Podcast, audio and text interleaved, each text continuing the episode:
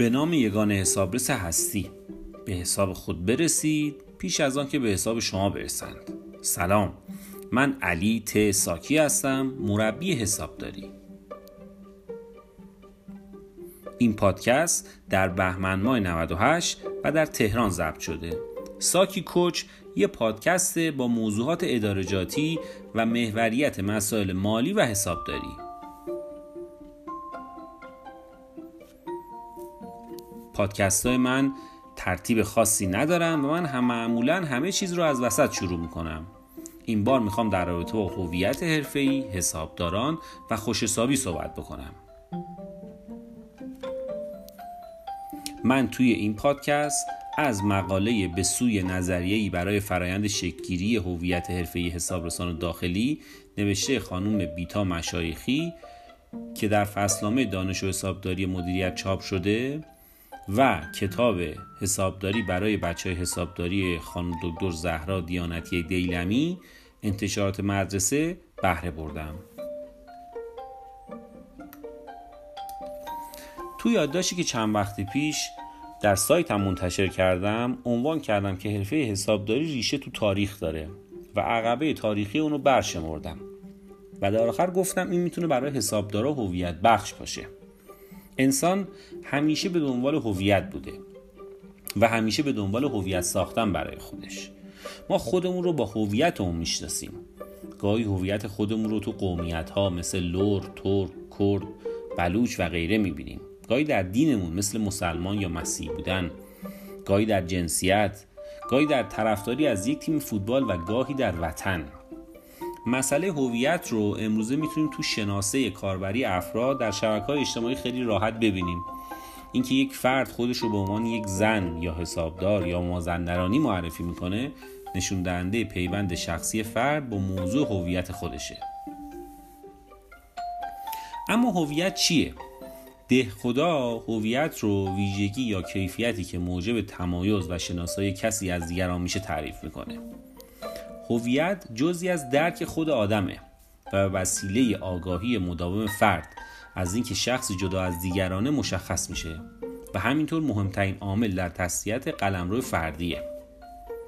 اما هویت حرفه‌ای چیه؟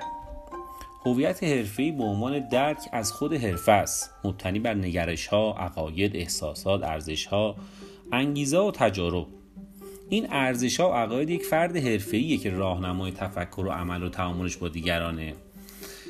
و اینها برای تثبیت هویت حرفه‌ای ذاتی و ضروری هستند. هویت علاوه بر اینکه عامل مهمی تو افزایش اعتماد نفس و احساس تعلق پذیری به حرفه است برای برقراری ارتباط بین فردی در میان اعضا هم خیلی مهم هستش. و همینطور مهمترین عامل تو ایجاد رضایت از کاره. و بهترین پیشگو برای باقی موندن افراد تو حرفه هم هست.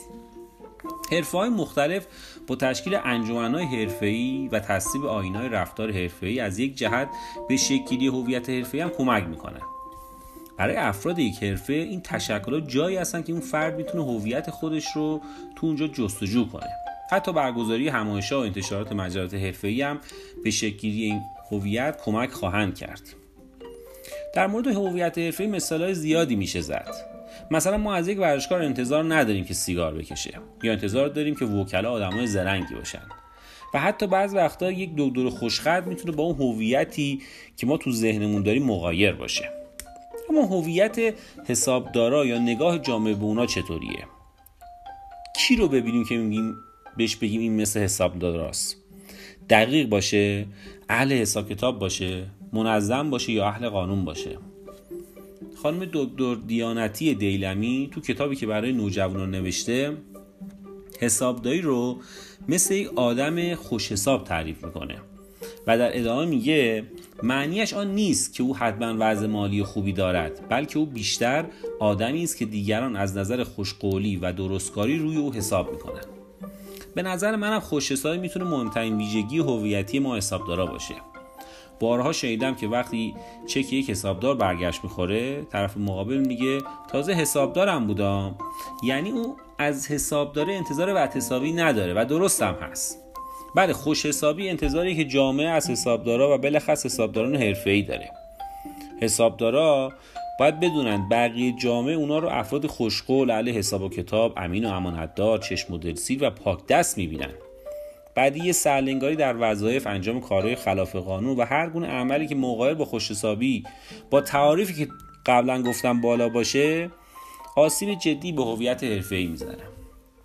بنابراین بر همه ما حسابدارا واجبه که در تایید این ویژگی ها بکوشیم تا در جهت اطلاع جایگاه حرفه حسابداری در جامعه نقشی داشته باشیم. ممنون و خدا نگهدار.